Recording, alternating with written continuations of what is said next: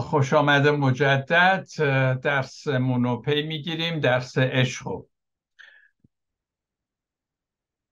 همه ما می‌خواهیم که به خدا نزدیکتر بشیم و خدا رو پیدا کنیم در امور زندگانی در مشغولیت هایی که داریم. و به همین خاطر خیلی روش ها پیشنهاد میشه.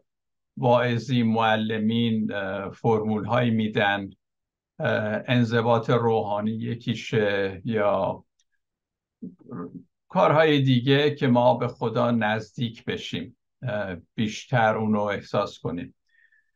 ولی در مجموع من به این نتیجه رسیدم که برای نزدیک شدن به خدا هیچ کاری نباید ما بکنیم. هیچ. خب اگه اینجور باشه بعد میگن خب پس تکلیف این همه کتاب و فرمول و تعلیم و اینا چی میشه؟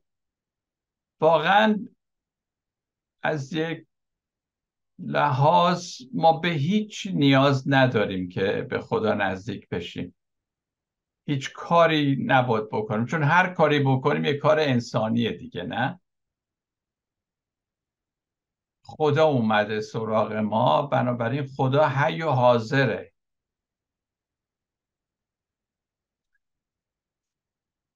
یه کار فقط می‌تونیم بکنیم و اون اونه که از سر راه خدا بریم کنار. همونجور که با حافظ میگه میان عاشق و معشوق هیچ حائل نیست. بین ما و خدا هیچ حائل نیست. تو خود هجاب خودی حافظ از میان برخیز.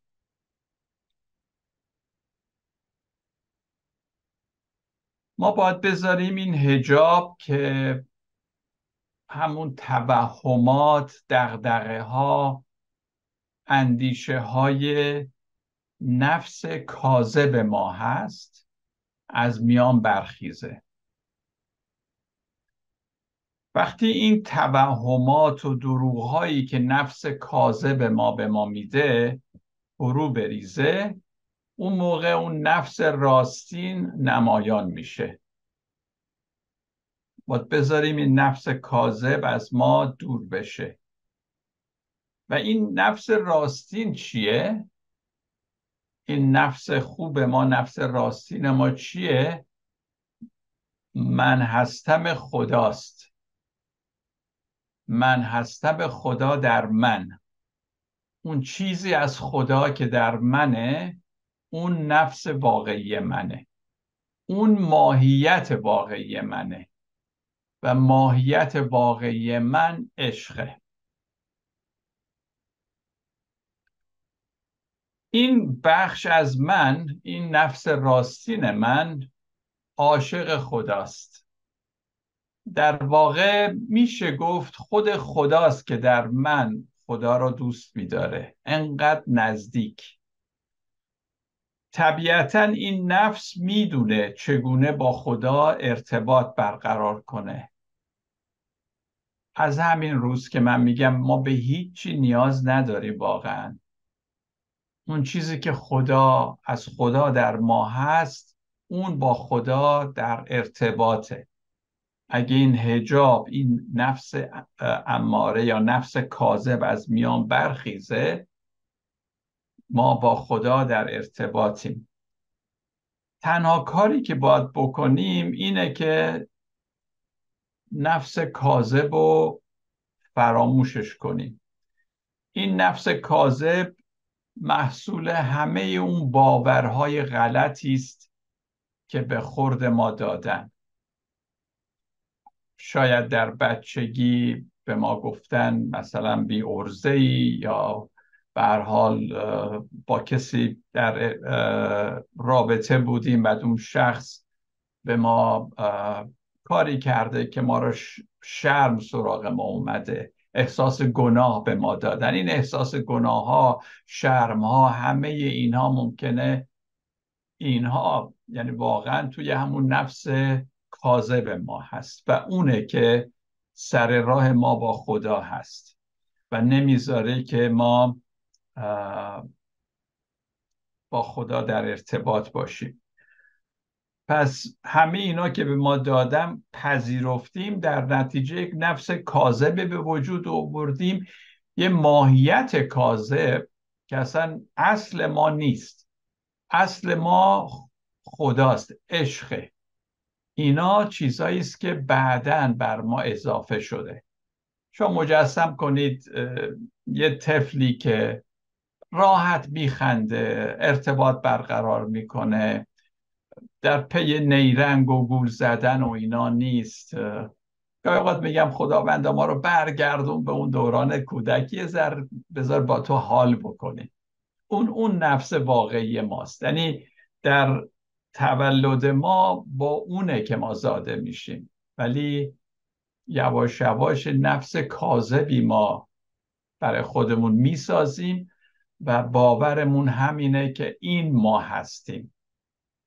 و با اون نفس کاذبه که با همه در ارتباطی من جمله با خدا.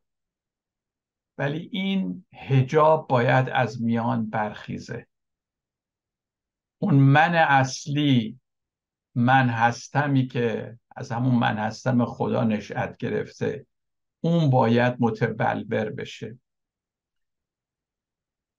البته لازم نیست که با نفس کاذب ما بجنگیم کینه بورزیم درگیر بشیم. فقط باید محلش نذاریم. کافیست بفهمیم بدونیم و بذاریم بره دنبال کار خودش. همین. هیچ جنگ و اینا باش نداریم ما. پس وقتی این خانه قدیمی را ترک کردیم نفس کاذبمونو خودمونو دیگه در خانه جدید می‌بینیم. یعنی دیگه کاری لازم نیست ما بکنیم چون ما اونجا هستیم در واقع. فقط ما رو برداشتن جای دیگه این, نفس کاذب گذاشتن. اون نفس کاذب وقتی بره خودمون رو در حضور خدا می‌بینیم. جایی که دوست داریم همیشه باشیم. البته ما شاید هیچ موقع به اونجا کاملا نرسیم چون یه روندیه ما در این دنیا داریم. اما احساس می‌کنیم که نیرویی شاید همون روح القدسه که ما رو به سمت خدا مثل که حل میده میکشونه.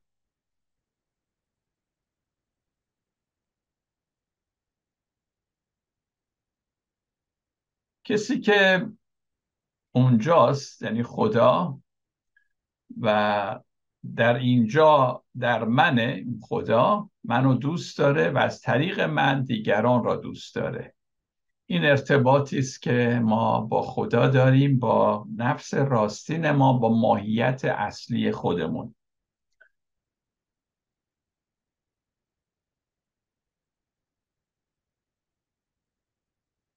راجع به عشق ما صحبت می‌کنیم در این درس ها ولی به قول افلاتون سخن گفتن از عشق مثل سخن گفتن از یک نوع جنون مقدسیه. افلاتون عشق و جنون مقدس جایی نامیده. کارل یونگ ما ازش در درسای مختلف یاد کردیم. مخصوصا در مقوله که راجع به archetype ها هست و یا کهن الگوها اینها ید طولایی داره و خود کارل یونگ خیلی صحبت های عمیقی می‌کنه ولی عجیبه هیچ موقع مثل اینکه به خودش جرأت نمیده که از عشق سخن بگه یا عشق رو تعریف بکنه. واقعا تعریف عشق سخته. من همین حالا بگم شما هم تعریف کنید عشق رو ببینم چیه. و شاید از این روز که معانی نادرست زیادی راجع به عشق هست که عشق رو تعریف کردن. ولی جالبه که عیسی مسیح هم هیچ موقع عشق رو تعریف نکرد. فقط گفت عاشق باشید دوست بدارید. برای شناخت خدا و شناخت خودمون ما لازمه که به این قلمرو اسرارآمیز عشق وارد بشیم. چون بدون عشق ما نمی‌تونیم خدا یا خودمون رو بشناسیم. لازمش عشق. هرچند رازگونه است ولی عشق هست پس بیایید ما یه نگاه تازه‌ای به این مقوله به این عشق بندازیم و از راه تازه‌ای وارد این قلمرو عشق بشیم. شاید لازم باشه درک کهنه ای که از عشق داریم از سرمون بیرون بکنیم تا آماده دریافت مفهوم تازه از عشق بشیم. پس برای رسیدن به عشق به این جنون مقدس دو چیز رو ما باید در نظر بگیریم که بعد توضیح خواهم داد. شما یک آینه در نظر بگیرید و یک نقاب. آینه و نقاب. اول بریم سراغ آینه. عشق در واقع مثل یک آینه هست. آینه نه ایگوی از خودش داره نه فکری داره هیچی نداره از خودش. اگه صورتی جلوی آینه قرار بگیره آینه اونو منعکس می‌کنه اون صورت رو نشون میده. هرچی که جلوی آینه قرار بگیره آینه درست همون رو نشون میده. نه تعریفش می‌کنه نه نقدش می‌کنه نه میگه خوبه نه میگه بده. همونجور که هست اونو یک بازتابی از اونو به صلاح انجام میده. انعکاسی از اون به عمل میاره. پس هیچ چیز دیگری رو انجام نمیده هیچ چیز دیگه رو نشون نمیده جز اون چه که در جلویش جلوی آینه قرار گرفته. پس هیچ قضاوتی نمی‌کنه هیچ پیش داوری نداره و همونو عینا منعکس می‌کنه. اگه یک شیعی بیاد جلوش اونو منعکس می‌کنه. اگه شی بره آینه هم می‌ذاره اون شی بره. دیگه چارچنگولی نگرش نمیداره. آینه همیشه از خودش خالیه. و همیشه آماده است هر که میاد جلوش بپذیره. آینه هیچ شرطی برای ورود نداره و هیچ شرطی برای پذیرش نداره. هر چیزی رو هر شخصی رو همینجور که هست میپذیره. و آنچه میپذیره منعکس می‌کنه نه کم نه زیاد عینهو این کار رو انجام میده. ایماندار واقعی باید آینه باشه. عاشق واقعی باید یک آینه باشه. نه ارزیابی می‌کنه نه قضاوت نه کار دیگری. اگه بخوایم عزیزان ما مثل خدا ببینیم قبل از هر چیز باید یک آینه باشیم. برای اینکه چیزی دریافت کنیم اول باید هیچ باشیم مثل آینه هیچی که بعد بتونیم چیزی رو دریافت کنیم کسی که جلوی ما قرار می‌گیره. احتمالا این تنها راهیه که عشق به ظهور می‌رسه. در مورد ازدواج ها روابط زناشویی مجسم کنید اگه ما بتونیم آینه باشیم. همسر رو همونطور که هست بپذیریم. چقدر روابط اصلاح میشه اگه بتونیم یک آینه باشیم. ما لازمه از ستمگری که ناشی از قضاوت عقایدمون راجع به دیگری احساسی که درباره همه چیز داریم باید از این این نوع ستمگریه باید از این رها بشیم ما عزیزان. تی اس الیوت یک شاعر خیلی معروف آمریکایی است که چند تا از کتاباش هم به فارسی ترجمه شده. یک اصطلاحی داره میگه undisciplined spreads of emotions. من ترجمه کردم جوخه های بی انضباط احساسات. یا تجمع بی انضباط احساسات. این قضاوت عقایدی که راجع به دیگران داریم نه انتقاد می‌کنیم از مردم بدخواهیمون همه اینها.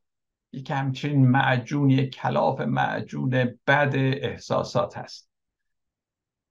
مارتین بوبر یک عالم یک دانشمند و فیلسوف یهودی بود.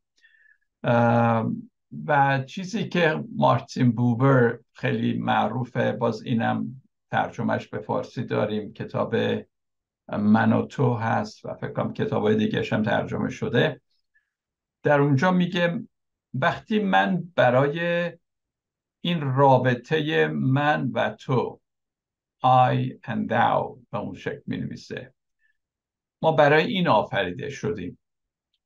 و اگه وقتی ما برای این آفریده شدیم پس من می‌تونم وارد رابطه من با آن واقعیت بشم. یعنی چون در ابتدا خدا ما رو آفرید با این رابطه آفرید بنابراین من باید نسبت به همه چی یک همچین رابطه درستی داشته باشم. رابطه ای که دیگری عین منه. I and thou. من اونو کوچیک نمی کنم تغییر نمی کنم مثل یک شی مطالعهش نمی کنم من فائلم اونم فائله اون مفعول نیست. اون شی نیست. رابطه باید به این شکل باشه. یک یه نوع معامله یا یک رابطه پایاپا هست. و این رابطه من تو یک رفتار محترمانه و مشترک جهانی باد باشه که ما با انسانها رویدادها هرچه که از اشیا باید برقرار بکنیم. در این رابطه هر دو طرف همینجور که گفتم فائلن ما می‌شناسیم و متقابلا شناخته میشیم. پولس میگه من خدا رو می‌شناسم و از طرف خدا شناخته میشم. این رابطه به این شکله. این رابطه یک رابطه عاشقانه است. در این رابطه شناخت معلومات دانش همه چی در خدمت عشقه نه در خدمت سودجویی و هدفهای دیگه. نه در خدمت کنجکاوی و کنترل بعضی از شناختی که دارن شناسایی که از چیزها دارن اینو برای کنترل استفاده می‌کنن. ولی در این معامله من تو شناخت ها در خدمت عشقه بدین ترتیب در دنیای ما این شناخت و شناسایی غولی شده در دست اشخاص بیخرد نابخرد. آری از شفقت. ما دوست داریم هر چیزی رو به عنوان یک وسیله به کار ببریم. بعضی ازدواج ها اینه که من بتونم طرف رو کنترل کنم به عنوان یک وسیله. ولی این رابطه من تو دوتا انسان دوتا فائل در بعضی روابط وجود نداره. وقتی من در مسیح هستم وقتی پولس میگه من در مسیح یعنی اینکه دیگه من خودم در مرکز خودم در مرکز وجودم نیستم بلکه خدا مسیح اونجا مرکزیت داره. و نفس به من اینجا دیگه یا از بین رفته یا متحول و دگرگون شده. چون دیگه من ایگو در مرکزیت نیست مسیح در مرکزه. این نفس خودمحور و خودکفا این نفس کاذب که خودمحور و خودکفاست میمیره و نفس بیدار و رهایی یافته به جاش میشینه. یه همچین دگرگونی در ما صورت می‌گیره. و من فکر کنم معنی تولد تازه همینه. تولد تازه این نیست که من میگم تو تکرار کن من گناهکارم اینها و مسیح اومد به قلبت. تولد تازه به نظر من یک تحول دگرگونی عظیمیه که ما رو از نفس کاذب میرهانه و می‌ذاره عیسی مسیح مرکز باشه در, در زندگی ما اینکه قدیسین و عرفا نفس خودشون رو ریاضت می‌دادن نفس کاذب رو فکر کنم فهمیده بودن که چقدر این هجاب مانع کاره و باید از میان برخیزه. به همین خاطر تمام وجودشون رو میذاشتن برای اینکه از این نفس کاذب آزاد بشن. ما در رفتارمون متوجه نیستیم که ایگوی ما نفس کاذب ما چقدر فضوله چقدر مانع کاره چقدر مردم به درد میاره. فکر می‌کنیم چون ایمانداری مسیحی هستیم دیگه کسی رو اذیت نمی کنیم خب مسیحی که با, با این نفس کاذب هنوز داره زندگی می‌کنه در اثر همیناست که ما نمی‌تونیم با مردم درست تا بکنیم. چون هنوز اون من منیت ما نفس کاذب هنوز هست. خب این از آینه. امیدوارم این آینه یه مقداری کمک بکنه به همه ماها که خودمون رو یک آینه ببینیم. در برابر عشق در برابر مردم در برابر خدا. خب ولی حالا ببینیم نقاب چجوری می‌تونه به ما کمک کنه در این طریقت در این راه عشق که با هم میپیماییم؟ یه واژه لاتین هست پرسونا. بهش میگن که همون کلمه پرسن هم از همین نشد شده. این واژه نشون میده که شخص فقط نقابی است از یک واقعیت بزرگتر از خود. پرسونا در تئاتر یونان قدیم اون ماسکایی بود اون نقابایی بود که مثلا یه بازیکن چندین یا ده جور مثلا ماسک داشت نقاب داشت. یکی خوشحال بود یکی مثلا ناراحت بود یکی خشمگین بود و اینا رو اینجوری با دست می‌گرفتن روی صورتشون بعد میومدن بازی می‌کردن. پس این نقاب این ماسک در واقع صحبت از یه چیز دیگه ای می‌کرد. چون مثلا اگه غمگین بود صحبت از غم و اینها می‌کرد. بنابراین ماسک یا شخص صحبت از یه چیز دیگه ای می‌کنه. خودش نیست بلکه مظهر یک چیزی هست. به این معنا من می‌خوام از این کلمه نقاب استفاده کنم. این نقاب در تئاتر یونان قدیم بود اینا ولی بعدا توسط فلاسفه و الهیدانان مسیحی برای فرد هم به کار رفت. و در واقع می‌گفتن که هر شخص نقاب خداست. یا می‌خواد نشون بده خدا چجوریه فرد. و اینو البته ما در تجسد عیسی مسیح دیگه به طور اعلا می‌بینیم. خدا توسط هر شخص نفس می‌کشه. خدا توسط هر شخصی که اشخاص که به صورت خدا آفریده شدن همینن. خدا یک انسان ها باید به این شکل خدا رو منعکس کنن خدا رو نشون بدن. هر شخص شکلی از یک حقیقت بزرگتر از خودشه. من من نوعی خودمو فقط در رابطه ابدی که با تو با اشخاص دارم می‌شناسم. رابطه ای که دیگران را هم به اندازه خودم عشق میورزم دوست دارم. در این رابطه است که من من وجود دارم. اگه من خدا رو نشناسم اگه خدا رو دوست نداشته باشم اگه خدا رو خدمت نکنم بنابراین من یک شخص واقعی نیستم. دیگه اون صورت خدا ماسک خدا نیستم. شخصیت من شخص من وجود من ادامه وجود هست. اون وجود که خود خدا وجوده. خدا وجود نداره. خدا اصل وجوده. و من ازش نشأت گرفتم. ازش بیرون اومدم. من صورت خدا هستم.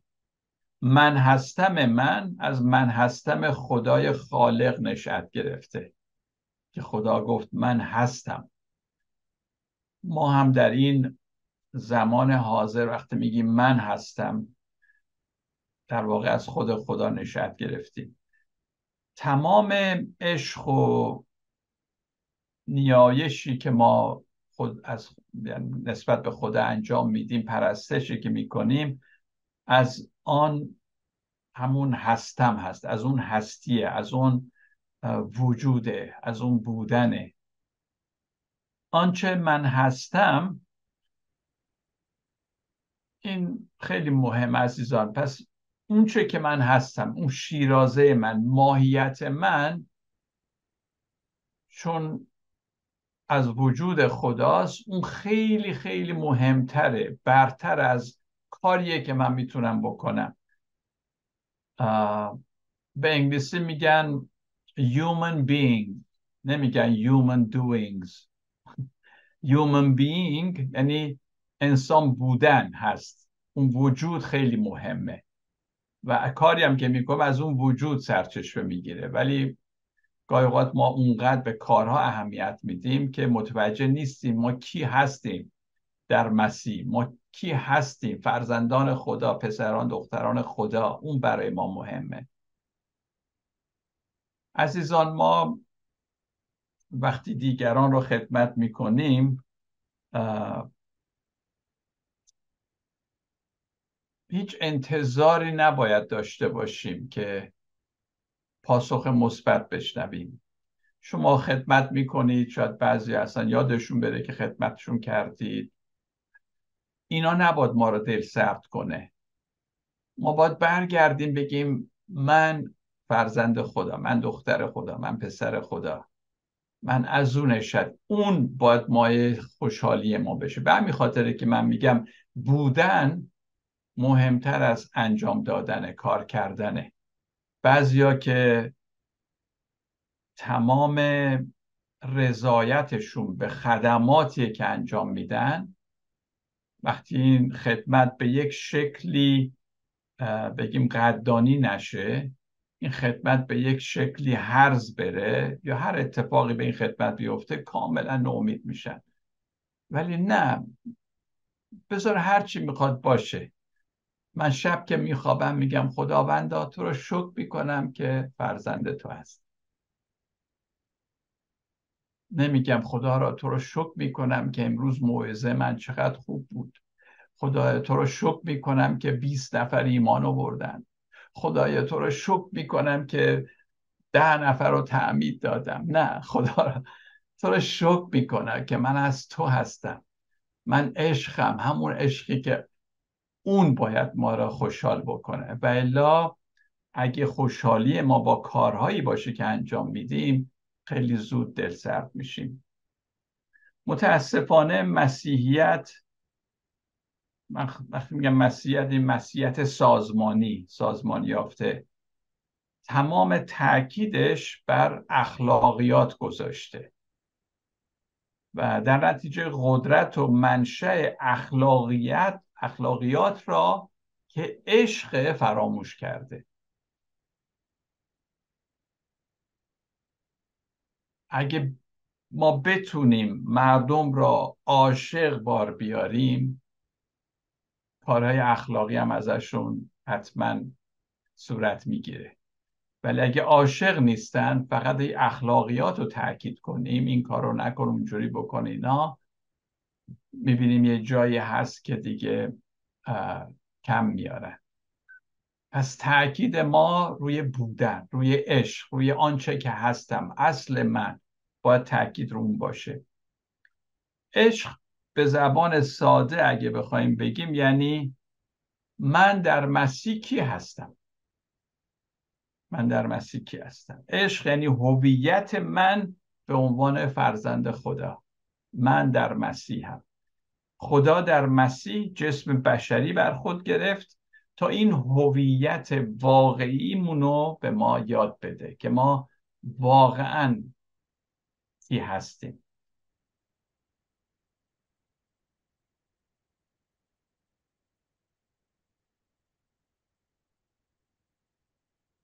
اگه ما می‌خواهیم به اصول اساسی مسیحیت برگردیم به اصول برگردیم باید یاد بگیریم که همچون مسیحیان بالغ زندگی کنیم.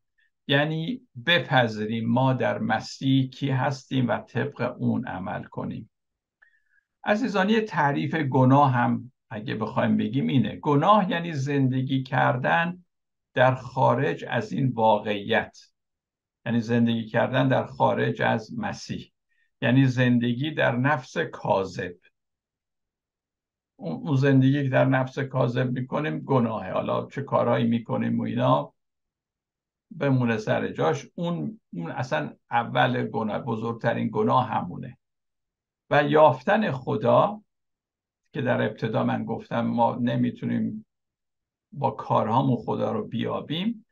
یافتن خدا یعنی بذاریم نفس کاذب بره دنبال کارش. از دست دادن نفس کاذب وقتی نفس کاذب رو از دست بدیم دیگه خدا اونجاست. خدا رو میگه. پس یافتن خدا و رفتن نفس کاذب در واقع یه چیزی هست. به همین خاطره که من میگم کاری ما نمی‌تونیم بکنیم که خدا رو بیابیم. فقط باید بذاریم این نفس کاذب بره دنبال کارش. مسیحیت سازمانی این دوتا رو از هم جدا کرده یعنی یافتن خدا و از دست دادن نفس کاذب. و از ما می‌خواد سعی کنیم با دعا و خدمت و غیره خدا رو بیابیم. در حالی که ما باید بگیم که اصل همین نفس کاذبه که همه اون چیزا از اونجا سرچشمه می‌گیره. باید بدونیم که هیچ کوشش انسانی انضباط روحانی قدرت اراده تکنیک های مختلف نمی‌تونه در ما اون تحول و دگرگونی لازم رو ایجاد کنه. ما باید به اصل خیش همونجور که مولانا میگه به اصل خیش باید وصل بشیم برگردیم که همونا عشقه و بدونیم که ما نقابی بیش نیستیم.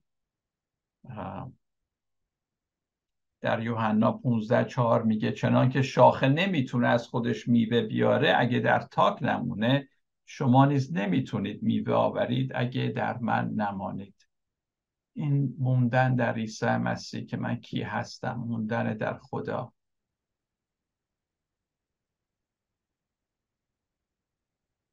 وقتی ما با خدا یه رابطه عمیق داریم برقرار می‌کنیم داریم این سبب میشه با هر شخصی هر رویدادی و هر چیزی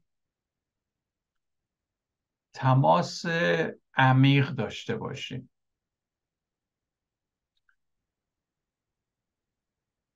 این شروع میشه با داشتن رابطه عمیق با خدا. اون موقع انگار ما عاشق همه عالم میشیم که همه عالم از اوست. یعنی مردم احساس می‌کنیم عاشقشونیم. اشیا حیوانات طبیعت.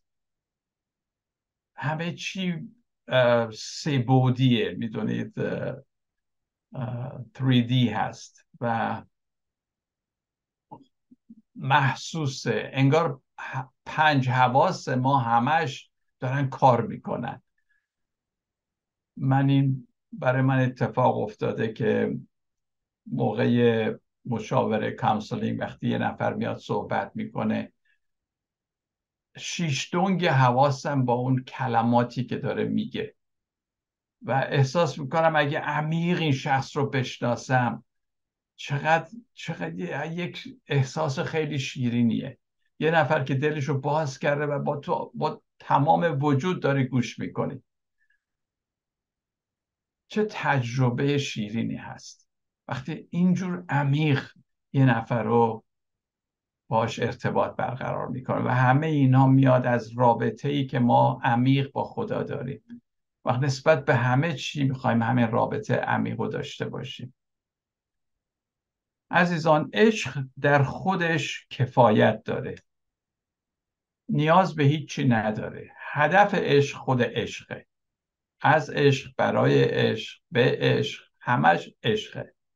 چیزی فراتر از خودش رو نمیطلبه عشق و خارج از خودش چیزی رو انتظار نداره. یه نفر عاشق عاشق هست. دیگه انتظاری از طرف نداره. ما عشق میورزیم چون خودمون عشق هستیم. ماهیت اصلی ما عشق عزیزان. من در عشق آفریده شدم و برای عشق آفریده شدم. همینطور همه ماها. وقتی ما در مسیح هستیم و کسی را دوست میداریم او را به خاطر خودش دوست میداریم. نه به خاطر آنچه برای من می‌کنه یا خواهد کرد یا نخواهد کرد یا به خاطر این نیست که دوست داشتم به من از نظر روانشناختی بگیم یک شادی به من میده. اونم خدا رو شکر برای اون. ولی من شادم که در مسیح هستم و می‌تونم یه نفر رو دوست داشته باشم مثل عیسی مسیح. به خاطر خودش دوست داریم. ما بتونیم مردم به خاطر اینکه همون آی داو که گفتم من تو اونجوری دوست داشته باشیم. آیا اینجوری ما مردم رو دوست داریم؟ یا با انتظارات و توقعات هست؟ شاید این توقعات ناخداگاه است شاید بگیم نه من هیچ توقعی ندارم. ولی اگه خوب نگاه کنیم اون نفس حاضر ما توقعات داره.